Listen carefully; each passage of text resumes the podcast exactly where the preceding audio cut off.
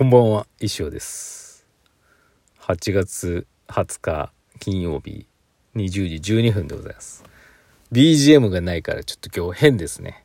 いつもあのパソコンで BGM 流して、ま、BGM って自分が作ったやつなんで著作権は大丈夫なんですけど、流してスマホで、でアプリで使って収録してるんですけど、ちょっと今、パソコンが手元になくてですね、もういいや撮っちゃえと思って。今カースタジオから撮ってるんですけど。うんなんか BGM がないとなんか変な気分がしますね。であのスマホにもその自分が作った BGM 入ってるんでそれ流しつつアプリ立ち上げて録音したらどうなるかなと思ったんですけどできなかった。この辺ラジオトークさんねなんかちょっと改造してほしいなと思ってますけど。なんかあのね BGM もやっぱあった方がいいし大体何分かなあと残り1分になるともう一回最初のテーマ曲に戻るんで分かるんですよサイン。というのもねさっきねあの子供収録しててすごい中途半端なとこで終わっちゃってこれはいかんと思っても今ね実は撮り直してるんですね。ちょっと時間をね気にしながら今日はやっていきたいと思います。さてまあ2回目のトークなんですけどね。今日はですねまああのインスタにも載せたんですけど見ていただけたでしょうか？あの新しい石行靴の。ねナイキのスニーカーの。あれなんですけどまああの分かる人は分かるんですけどあれエアジョーダン1っていう場所なんですけどをあの、まあ、トラビス・スコットっていう人と藤原宏日本フラグメントデザインお二人のコラボの超プレミアムシューズなんですね。であれあの今ああいうプレミアムまあ今っていうかプレミアムシューズそのナイキのねスニーカーズっていうアプリがあるんです。そこで予約予約抽選申し込んで当たった人が買えるってやつなんですけどまあすごい倍率ですわね。世界的にもうあれ人気なんで。でももちろん外れてて。で私はあの石で作ったエアジョーダン1のハイカットはですね転売とかでですね40万円ぐらいになって定価2万3000円ぐらいですよ。40万円。すごいな。ついね先週ねそのローカット版もあったんです。で私申し込んでもちろん外れまして。それも多分すごい値段になって30万ぐらいいってんじゃない？もっといってるかな？分かんないですけど。とにかくすごい靴だったんですけど、まあ、外れちゃったらねもうあとはもう作るしかない。ないものは作れということで。あの私石で作りました、はい、であれ写真切り抜きの写真なんで実際の大きさが多分分かんないと思うんですけどあれね実はでかいんですよ。石オーバータイムで出てくるどの石よりもでかいです。イメージとしてはね手榴弾手榴弾の2倍ぐらいあるんじゃないかな。うんだから初代インコ先輩の二回りぐらいでかい感じかな。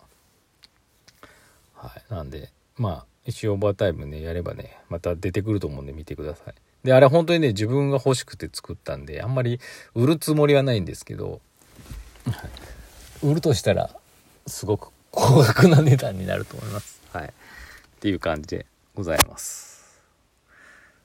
はい。というわけでもう時間がねあれなんでねお便りいきましょう。えー、前川さんから先生こんばんは。最近結婚指輪を復活された先生ですがそういえば先生は時計もされてないなと気づきました。私はコロナの手洗いが増えてきて指輪はしなくなってしまいましたが仕事の上で日付を見るために日付表示ありの時計が欠かせません。かつて作家の辻仁成は時計をすると時間に縛られる感じがするからしないと言っていました。まだミュージシャンだった辻さんのことをそれでかっこいいと思ったものです。先生も何らかのポリシーがあってのことなのですかそうですね。私もでもサラリーマン大学卒業してから16年間新卒で入った会社にずっと勤めてたんですけどその時は時計してましたね。まあ時計嫌いじゃないんですよね。大学の頃からあのやっぱ時計もファッションアイテムの一つじゃないですか。で我々の時代は G ショックとかデータバンクとか。そういうのが流行ったんで。うん、大学の時もねパチンコ屋の景品でもらった G ショックとかつけてましたけど。うんや社会人の時はねしてましたね。でまあ私仕事柄内勤だったんで別に前目の前にパソコンがあって日付も時計も分かるし、まあ、オフィスの時計も見れば時間分かるんですけどやっぱ通勤電車でまあ岐阜におってバス。でやっぱり電車バスは時間との戦いじゃないですか。何分に電車が来るバスが来るっていうのが決まってんで。それに間に合わせるためにとかね。間に合うかなとか。時計との勝負ですよね。そういった面では非常に必要不可欠なアイテムだったのでしてたんですけど。まあそうやってね便利な反面でやっぱりやっぱりその辻さんが言ってるようにですね時間に縛られるわけですよね。あと何分あと何秒とかさ。もう時計とにやめっこで。だからサラリーマン脱サラしてからはですねもうしてないですね。まあ必要がないっていうのと時間だからまあそう通勤バス電車に乗らなくなったっていうのが大きいんでしょうね一番。うん。なんか家あとまあ家の中にいても時計する必要がないんでね。っていうのがあります。はい。まあなんでまあポリシーまあだから辻さんと一緒でねその縛られたくないっていうのは本当にあると思うんですけどまあ必要がなくなったっていうぐらいですかね。逆に言えばもっとなんか必要になったら別につけるかなと思ってます。まあなんかこうファッションアイテムと一つとして、うん、ただ今なんかつけるとしたらこのアップルウォッチとか欲しいなと思いますけどね。なんかもう時計っていうよりかはなんか違う機能で便利な役に立つような感じがするので、はい、感じですかね。あと今日たまたまねトロ、まあ、今トロンチで扱ってるバロさんっていうアクセサリーの方のですねバングルをつけてみたんですけど、ね、ああいうのもいいですね。ちょっとああいうのもつけてみたいなと思ってます。はい。まだ時間ありますね。次。くにくに。先生こんばんは。あの必殺技のようなワイン。味がすごそうですね。コロナが明けたらカッサーレ・ベッキオ・モンテプルチャーノ・ダブルオッツをみんなでルネッサンスしたいです。そういえば6年前の冬の夜泥酔した知人を車で送る際車内でバックトゥーザフューチャーされました。おくにくにデロリアン乗ってたんですね。違う違う。赤ワインです。車から降ろしておんぶしたら背中でもバックトゥーザフューチャー。赤ワインです。赤ワインから記念残念な記憶しか思い出せないので楽しい記憶で上書きしたいです。とのこと。それは大変な思い出ですね。まあ赤ワインが悪いってわけじゃないですよ。そんそこまで飲んだ方が悪いんでね。うん、まあ、多分ね甘いワインだったんだろうね。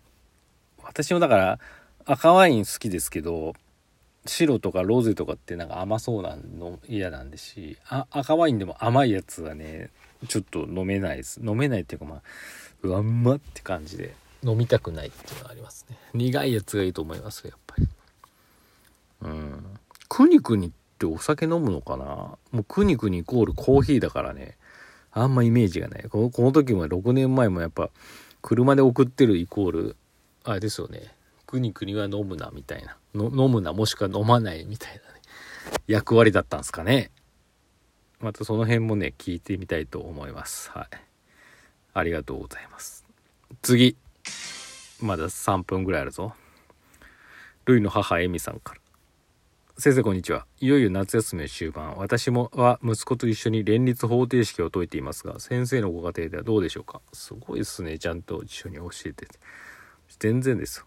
ちょっと前に次男中1のですねまあ全然やらないんでね。夏休み明けにテストがあるんで、まあ、英語のね、教科書テスト範囲から単語を抜き出し、新しい単語？抜き出して単語のテストを作ったり、まあ本当はね、本文全部ね、暗記すれば楽勝なんでしょうけど、やらないんでね、本文をワンセンテンスごと抜き出して和訳させるね問題をね作ってね3回ぐらいやらしたんですけどね。今ちょっと止まってますけど。た来週ね、やらせようかなと思ってますそれぐらいですかね。さて、おわ、おわ、おわ、おわじゃない。さて、昨日、夫が高校野球を見てる時この選手は野球顔だなというので見ると、サッカーでもバスケでもなく、確かに野球顔。あ、いるいる。多分あの、坊主でね、すごい和風な顔なんだろうね。勝手な思い込みかもしれませんが、顔からのイメージってあるなと思いました。ありますあります。先生は石の声を聞いてから石火を作られますが、石の表情から感じることはありますか？